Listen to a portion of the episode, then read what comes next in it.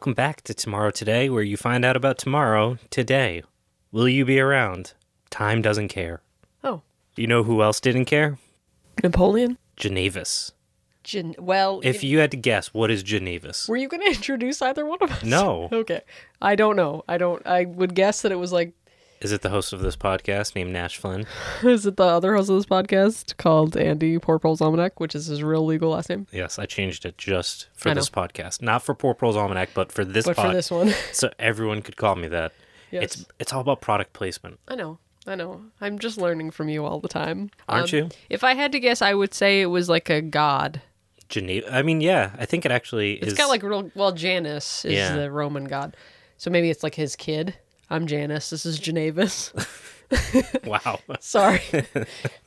all right. So actually, there's uh, like a kernel of truth in that. oh my god. So I will leave it to our guest for this episode, Dr. Daniel Field, to explain that a little bit further. But you are onto something. Oh, good. Good for me. Yeah, good for you. So this was a really uh, interesting conversation because we are going to dive into some really surprising bird history. Now, as the Surprising bird history. Oh my god.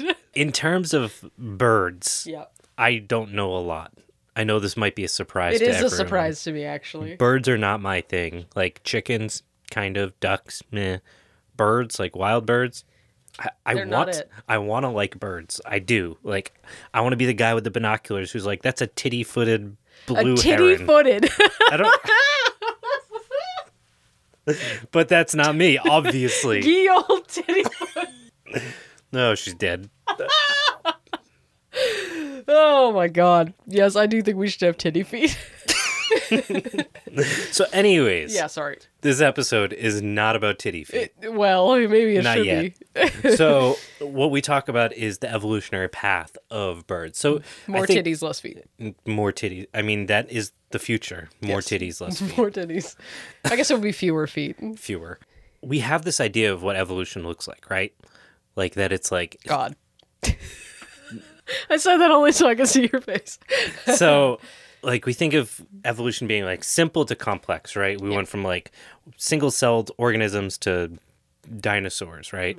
But as newer evidence starts coming out, that doesn't always necessarily seem to be the case, where things became very much more complicated and then simplified, which is um, really interesting in the sense of how we how we engage with history, and also like that we think like, well, t- today everything is more efficient, more better at what it does because More it's more it's more complicated unlike the way I speak English More better. more better right am I, am I right or wrong you are the historian No, no, it's true. I, I, I will say though, um, this is our first session in the studio without chairs. I don't know where the chairs went, but we're fi- we're both finding it very hard to stay on task, which is you don't know know what you're talking about I'm I'm like a grizzly's dick we have to stop doing this podcast.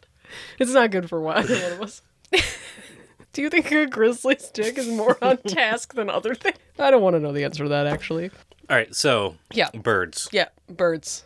Let's talk about birds. let's talk about birds. Tell birds me about the evolution of birds. so this conversation we get into this like idea of like what evolution looks like and what are the significances of us realizing that with new technologies a lot of the stuff we've hist- that were you know very fundamental to how we understood evolution are starting to be challenged mm-hmm.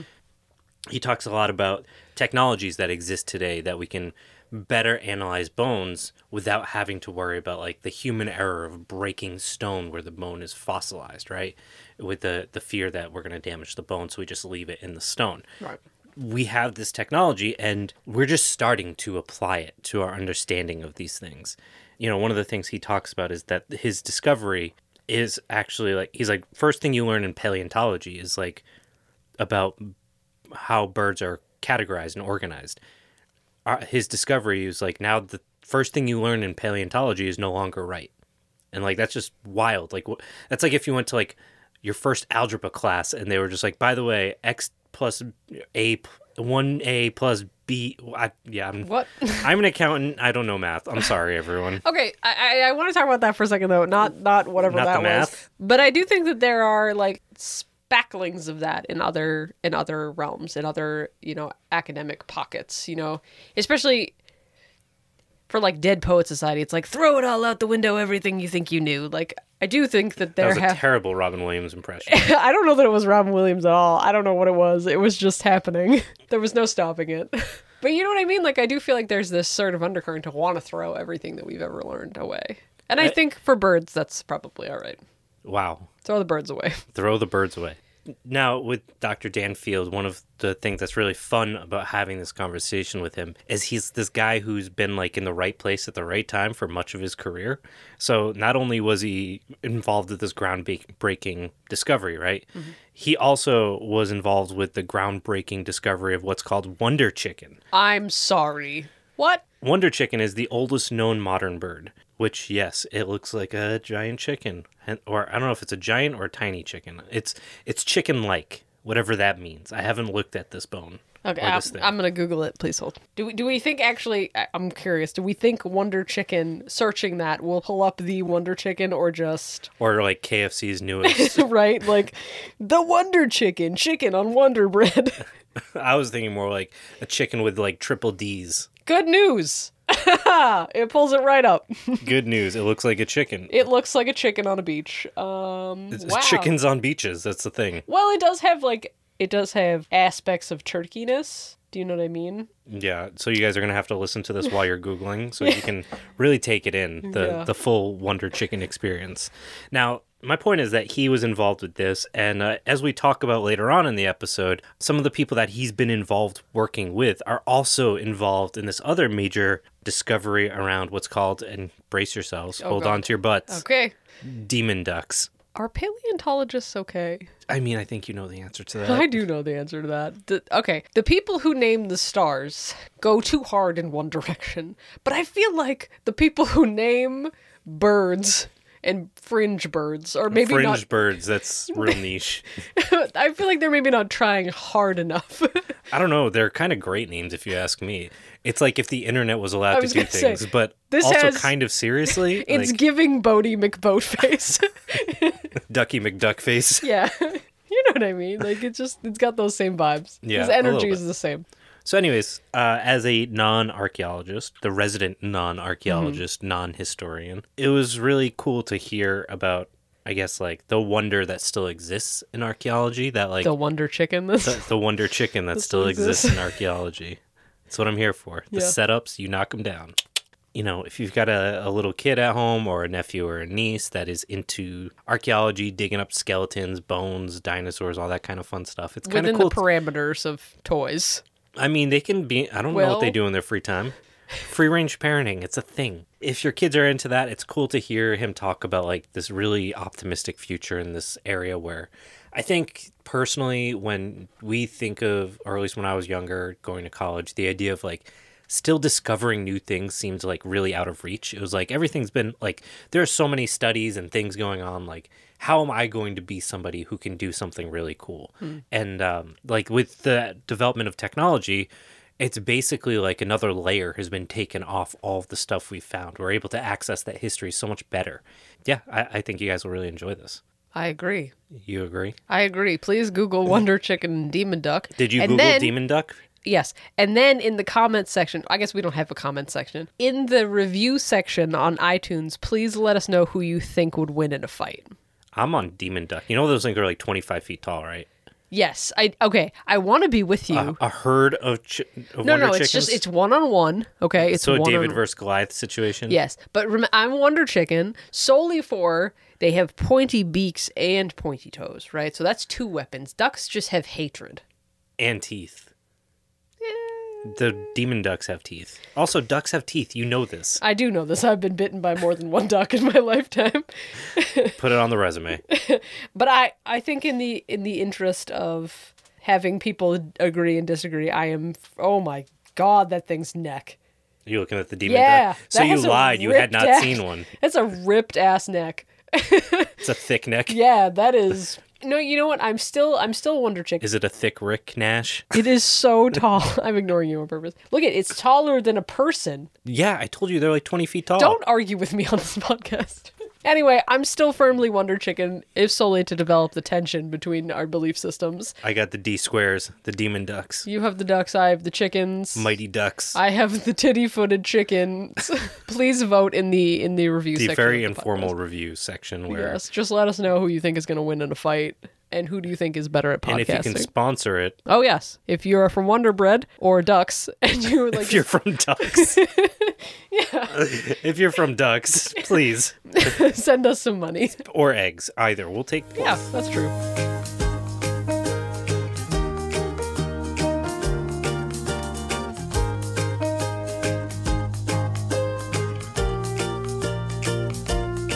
daniel thanks so much for coming on please tell us how you got into working in paleontology Uh, thanks very much for having me, Andy. Um, I've been interested in paleontology for as long as I can remember. I think, like lots of kids, uh, I was sort of obsessed with dinosaurs when I was young.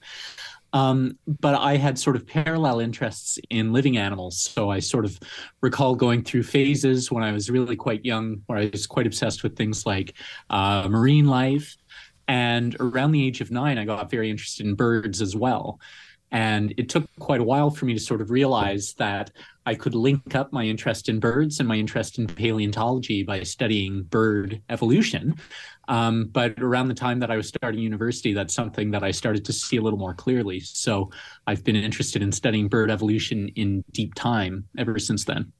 Uh, so today we're going to be talking about one of your particular discoveries, but it's it's interesting. Um, as I was doing research about uh, the work you're doing, you've had like this kind of buildup of different discoveries that kind of play into one another, and um, we'll, we'll talk a little bit about that later. Tell us about, and I'm going to pronounce this terribly, and I apologize. Uh, Javanus, Oh, yeah. is that correct? So, I mean, the thing about these Latin names, right, is that probably nobody really pronounces them very well. Um, I, I call the the new discovery Janavis, so named for the Roman god uh, Janus or Janus, and uh, uh, Janus was the the god of uh, beginnings, endings, and transitions. So that's where that name comes from.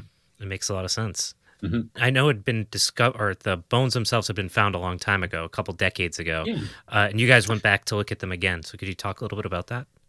Oh yeah, of course. So um, the discovery was made uh, along the the border, essentially between Belgium and the Netherlands. So the rocks around there are very interesting. They're from the very end of the age of dinosaurs. So this is the absolute latest part of the Cretaceous period.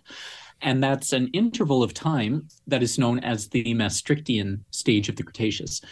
That name Maastrichtian comes from a city in the southern part of the Netherlands called Maastricht. And the rocks that are exposed in that part of the Netherlands and, and the adjoining part of Belgium were the first rocks ever recognized to be from the very end of the Cretaceous. So that's why the entire stage globally is known as the Maastrichtian. So obviously, this interval of time is a fascinating point in the history of our planet, right? This is the very end of the age of dinosaurs themselves. The asteroid strikes right around 66.02 million years ago. So these rocks were deposited just before the dinosaur killing asteroid struck the Earth. And the, the, the, the following uh, interval, the earliest part of the Paleocene or the earliest part of the Cenozoic, is what we can think of in a way as the dawn of the modern world, right? So this is the time period where uh, mammals and birds really diversify and take over. So any fossils that tell us a little bit about what the evolutionary precursors of modern birds and mammals were like from the very end of the age of dinosaurs are potentially really fascinating. And uh, Janavis is uh, one of the very few fossil birds that have ever been found from the rocks of, of this age from this part of the world. So um, the specimen was originally collected by a citizen scientist, an amateur fossil collector named uh, Rudy Dortangs in the uh, late 1990s. And it was reported on, it was initially published in a very brief report in, in the year 2002. So, in that paper, uh, the authors noted that this was the first uh, bird ever discovered from the type Maastrichtian, and that was interesting. But it was sort of a pre modern bird. It had teeth, which in a way is kind of what you'd expect uh, bird wise, sort of at this point in time. And it wasn't really um, recognized as as all that much of a remarkable find at the time back in 2002. Um, but as you said, you know, over the last decade or so, we've learned a huge amount about bird evolution at this point in the history of our planet. So my PhD student Juan Benito and I got very interested in restudying this specimen. Not that we had any inkling that it would be uh, kind of uh, earth shattering in any way, but just because we wanted to get a better understanding of what birds at this point in Earth's history were like. And uh, that's what sort of initially drew us to this uh, specimen that at the time was still unnamed. The thing about this bird is the is the jaw, correct? Yeah, well, I mean, so the bird's fascinating for, for a number of reasons. A good portion of the skeleton is preserved, um, enough to tell us that this was a very large bird, um, up there in terms of size with the world's largest species of gulls. Um, but as I mentioned, this is a pre-modern bird, so it still has teeth in its upper and its lower jaws.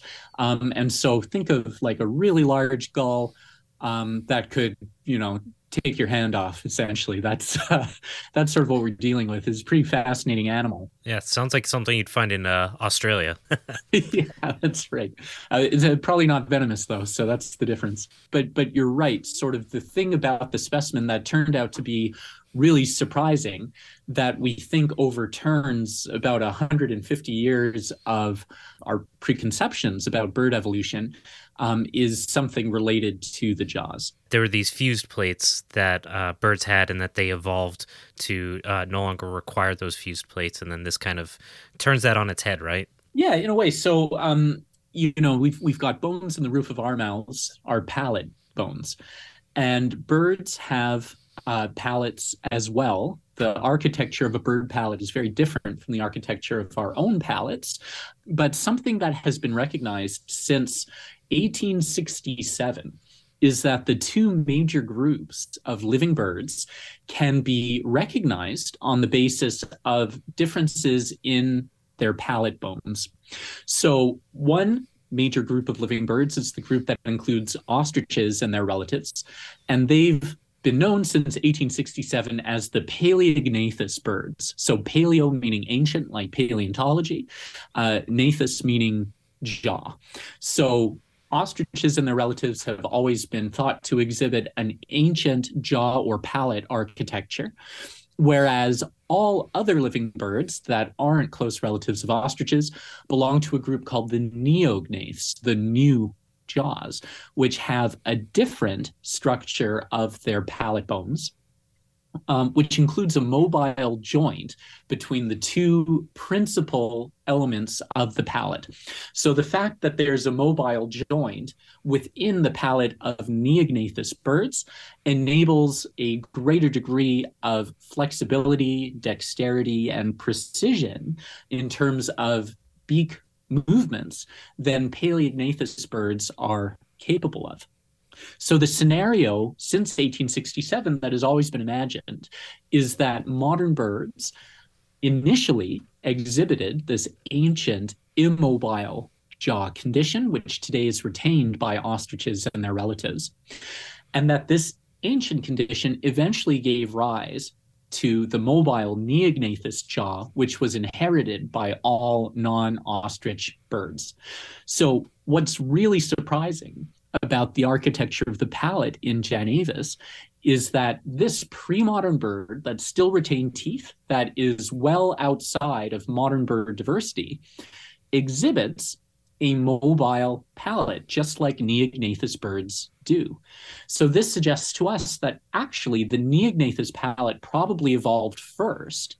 All modern birds probably inherited an ancestral mobile neognathous palate and then the immobile paleognathous condition that ostriches and their relatives exhibit evolved subsequently for reasons that we don't really understand, considering the fact that this neognathous architecture is thought to confer these sorts of functional benefits to neognathous birds. So the scenario here that the uh, neognathous or mobile palate actually predates the evolution of the Paleognathous palate as seen in ostriches and their relatives is really surprising. And at least in the, the world of bird systematics and, and bird evolution, this is a major change to to one of the things that we learn sort of on the very first day of undergraduate ornithology courses. Yeah, I wonder, you know, as you guys are discovering things like this, I think we assume things start simple and then become more complex. As somebody who doesn't know much about archaeology, admittedly, that this might be pointing to the fact that there's probably a lot of these instances that we haven't found yet in archaeology where we assume things became more complicated when in reality, maybe things did kind of test out different waters and then some some of those simpler designs worked for a while and then you know disappeared over time or anything like that. Yeah andy that's an interesting point right? So you know paleontology is fascinating for evolutionary biologists because fossils can when we're lucky provide us with direct insight into how evolutionary changes happened a really long time ago and truthfully the only direct insight we'll ever be able to obtain that can illuminate these sorts of evolutionary questions comes from the fossil record. But the problem is that for many evolutionary transitions throughout the history of life on Earth, the fossil record is not particularly well fleshed out. And as a result, we have to draw as many justified inferences as we can from our understanding of the evolution of living species. And what frequently happens, you're absolutely right, is that we can hypothesize very plausible uh, and in many instances very well justified um, evolutionary scenarios on the basis of inferences we can draw from living organisms only. But when we actually have the opportunity to directly test those hypotheses by reference to the fossil record, sometimes we see that evolution is actually far more complex than we often would hypothesize. So there's this sort of overarching um, desire, at least there has been for a very long time in paleontology and, and macroevolution in general, to think of alternative hypotheses, to sort of rank alternative hypotheses uh, according to how simple and straightforward they are. This is the principle of parsimony, right? Where the simplest explanation is often assumed to be the best. And I'm sure that that holds true in many different uh, uh, intellectual pursuits. But what one thing that has fascinated me throughout my career as a paleontologist is the frequency with which this assumption of nice, parsimonious evolutionary change not really matching the data when we do have good direct information of how evolutionary transitions have actually occurred. And I think the evolutionary history of jaw architecture, the Palaeognathous and the Neognathous jaws that we see in birds, is one of these instances where our initial hypotheses, which were very plausible, that never really were questioned because they seemed so sensible, turn out to be erroneous when actual direct fossil information bearing on these questions has come to light. And so that's really fascinating to me. And as somebody whose main motivation for studying paleontology comes from a desire to understand the evolutionary history of birds better to understand how and where and when modern bird biodiversity has come to be. This is one of those discoveries that to me demonstrates more clearly than ever before that without direct insight from the fossil record, it's difficult to feel fully confident in these sorts of macro evolutionary hypotheses. And so I think this is a great illustration of just how important fossil data can be for helping us feel confident in our understanding of how avian evolution has played out. Yeah. It's one of those things that it's so encompassing and it's also static because it's part of history, or we think of it as static. Like these animals are, are have been extinct for you know millions of years in some cases that uh, how could we be still learning more about the things we've we dug up you know, 20, 30 years ago.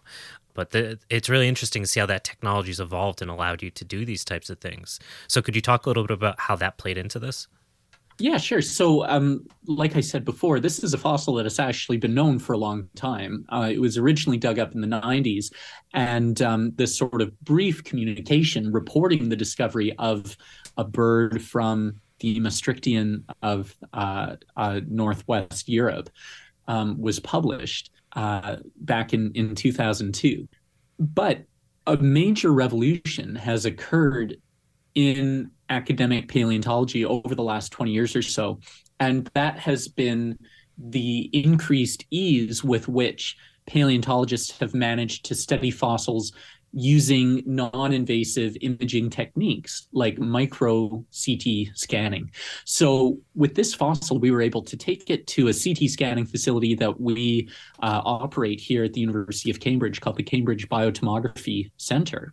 And we were able to X-ray CT scan the specimen with very high energy X-rays in order to study it at very high resolution. So at the Cambridge Biotomography Center, we can generate data uh, down to a resolution in three dimensions of about three microns. So by uh, taking this specimen, which really was sort of a lump of rock with some bones poking out, we were able to peer beneath the surface of the rock and examine the morphology of the specimen in very high uh, resolution. Um, and we were able to observe skeletal elements from this specimen that were not observable from the outside. And so, I mean, it's easy to see how much of a revolution this has actually been in paleontology. These sorts of imaging advances have allowed us to peer inside of rocks and discover specimens that we didn't really know anything about before. But we've also been able to study the anatomy of known specimens in much better detail than uh, we might have been able to do previously.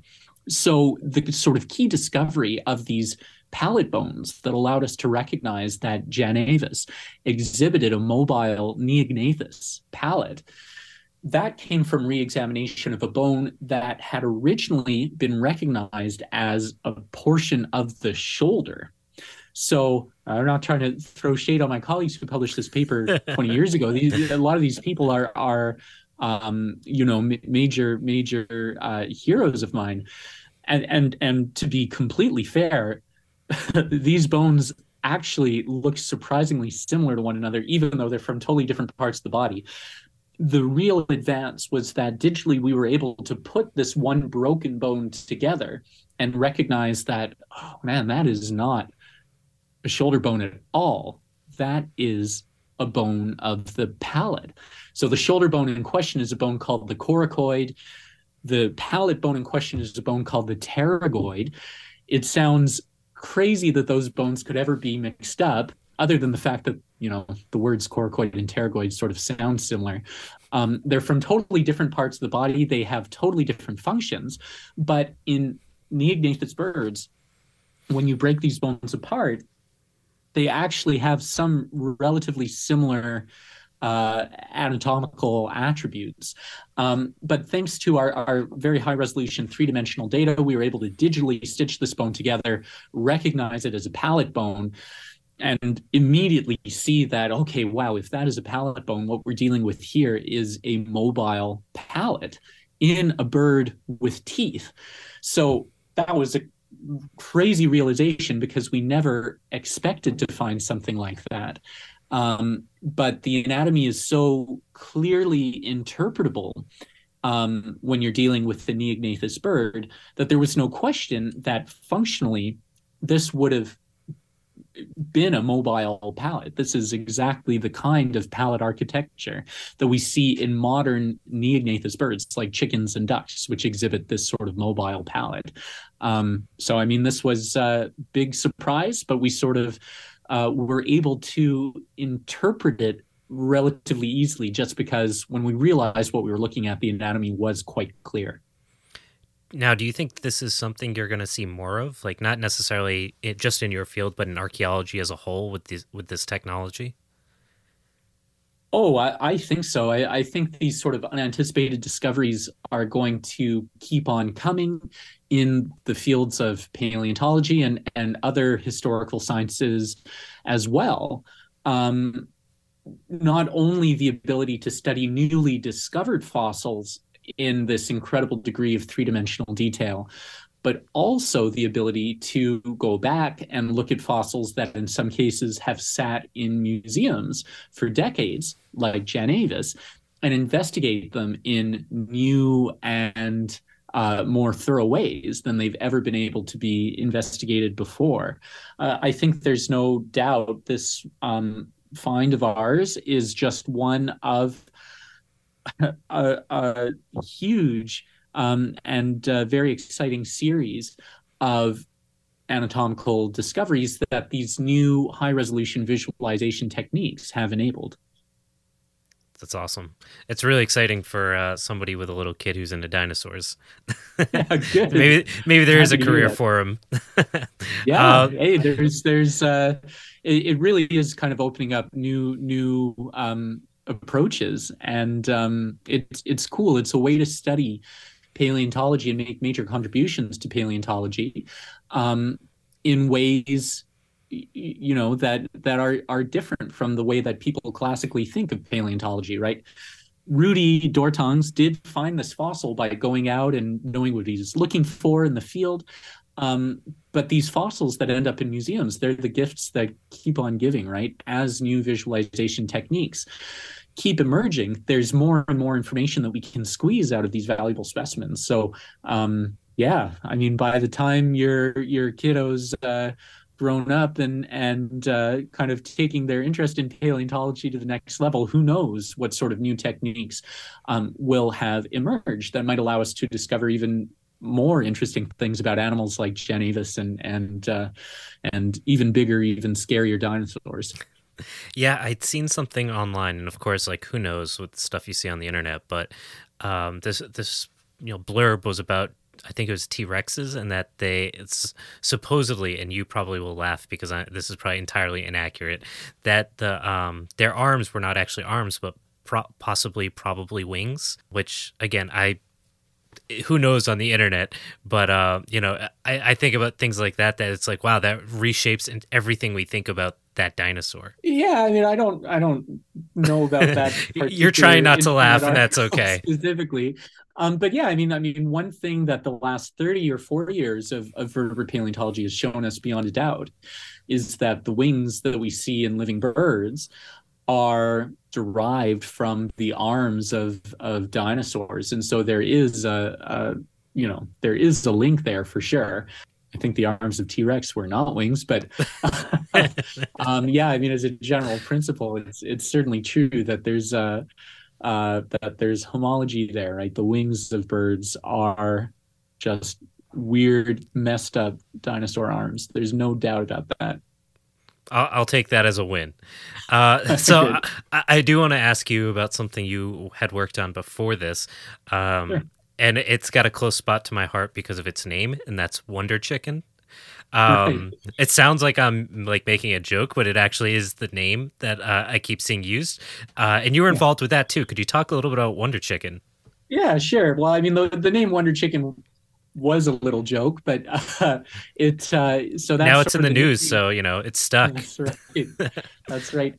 Uh, yeah, so so that's the sort of nickname that we gave to um, a, a, previous fossil bird that comes from the very same locality in in Belgium um, that Janavis comes from. Janavis, we didn't give such a fun nickname to, um, but Wonder Chicken seemed to fit because it really looks like a teeny tiny chicken skull. Um, so this fossil, um, its its actual scientific name is not wonder chicken. Its actual scientific name is Asteriornis, named for the Greek goddess of falling stars. The falling star, in this case, being the asteroid that ended the uh, the age of the, uh, the dinosaurs. Um, so Asteriornis is much smaller than Janavis. Um, and unlike Janavis, we think that it's an early representative of the modern bird group. So we actually think that Asteriornis is close to the last common ancestor that ducks and chickens shared. So again, this is a fossil around 66, uh, 66.7 million years old, so the same age as Janavis. And the fact that we have Janavis, a toothed pre-modern bird, coexisting in the same place at the same time with Asteriornis, which is a very early modern bird, um, actually makes that pair of fossils the only pre-modern bird plus modern bird ever discovered to have coexisted um, in the in the same ancient ecosystem. So that's pretty exciting. Um, Asteriornis was actually found after Rudy Dortangs discovered um, Janavis. Um, Asteriornis was also discovered by a citizen scientist from the Netherlands named uh, Martin van Dinther, um, who's a, a, researcher in, in the biomedical industry. Um, but it's quite popular in that part of Belgium and the Netherlands, uh, Netherlands to go to these type Maastrichtian rocks and dig up um, fossil seashells from from you know this ancient nearshore ecosystem.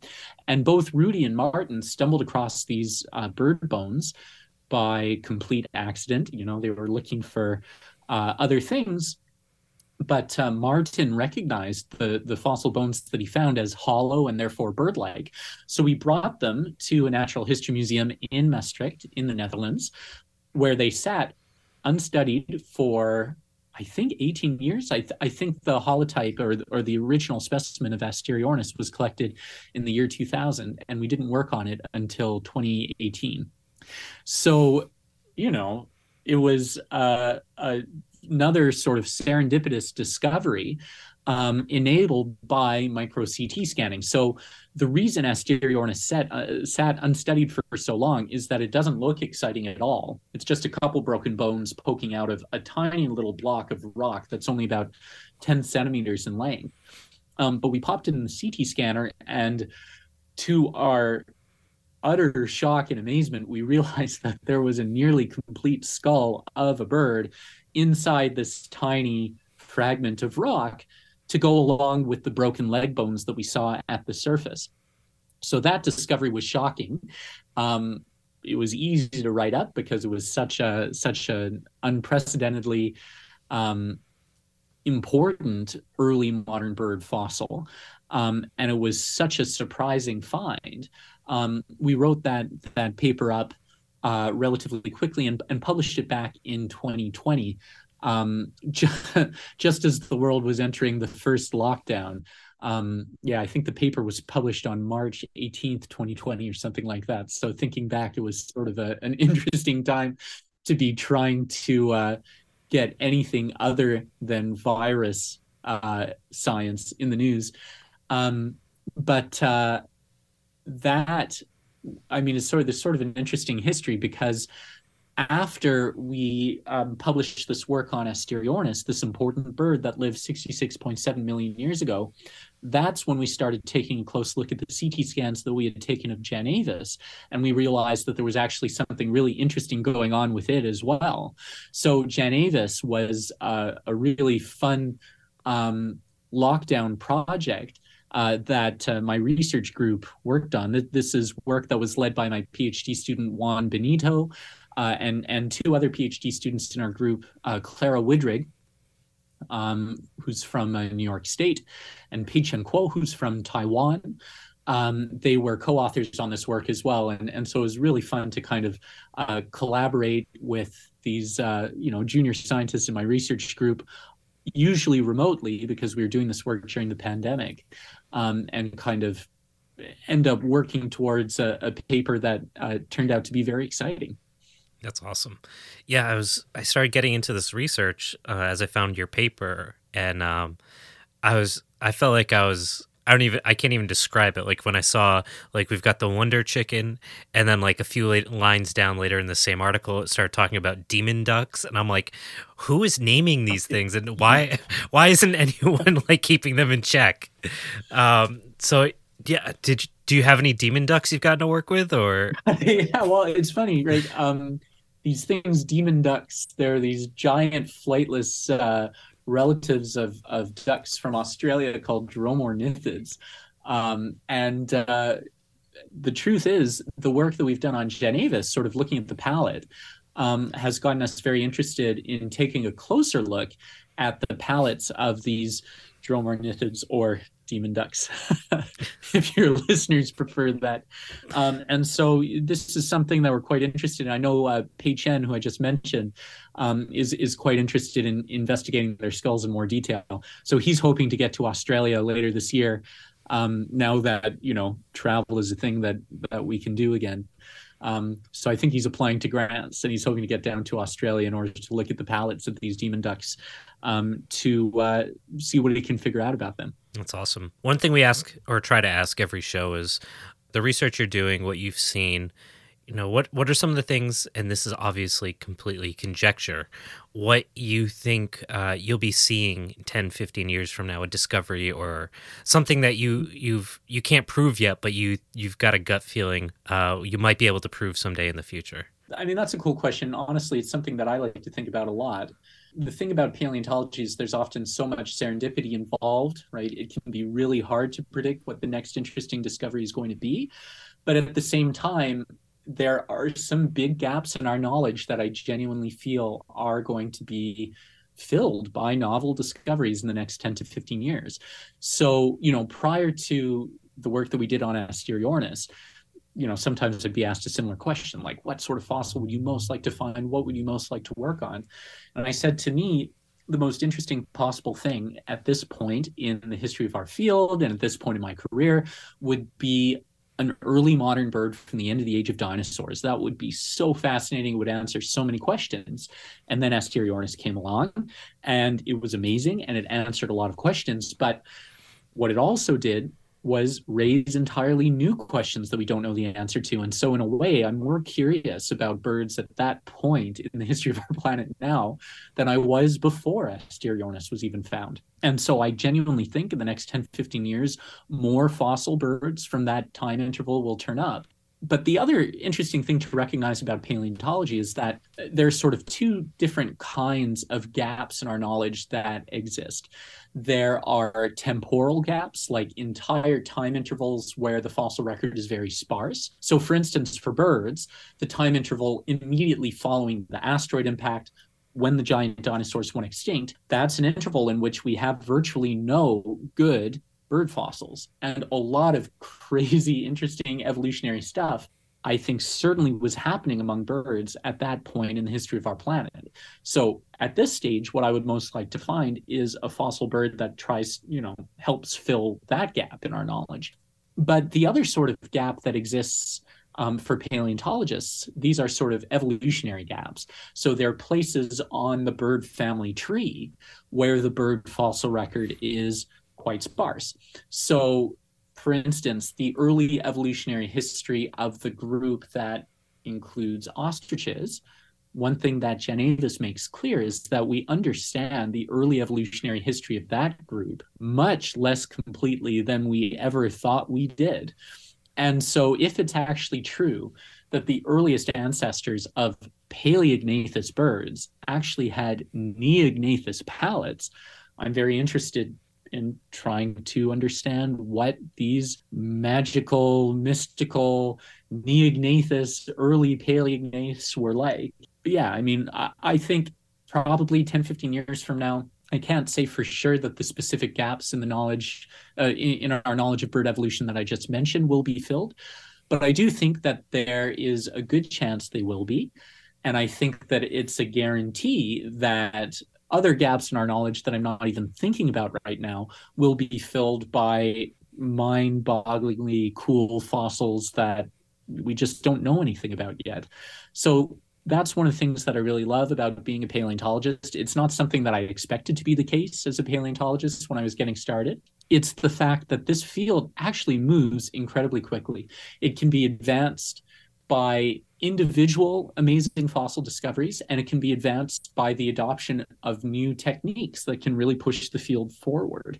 And so, over the course of the time that I've been in the field. I started my PhD back in 2010, right? So it hasn't been that long. But it's actually incredible to take a step back and think about how many of the things that I learned, you know, kind of textbook stories about vertebrate animal evolution that I learned when I was an undergraduate student that have been overturned in the last 10, 15 years by major paleontological discoveries, right? And these are discoveries about entire branches of the tree of life that we haven't talked about today, things like the evolution of sharks and things like the evolution of turtles.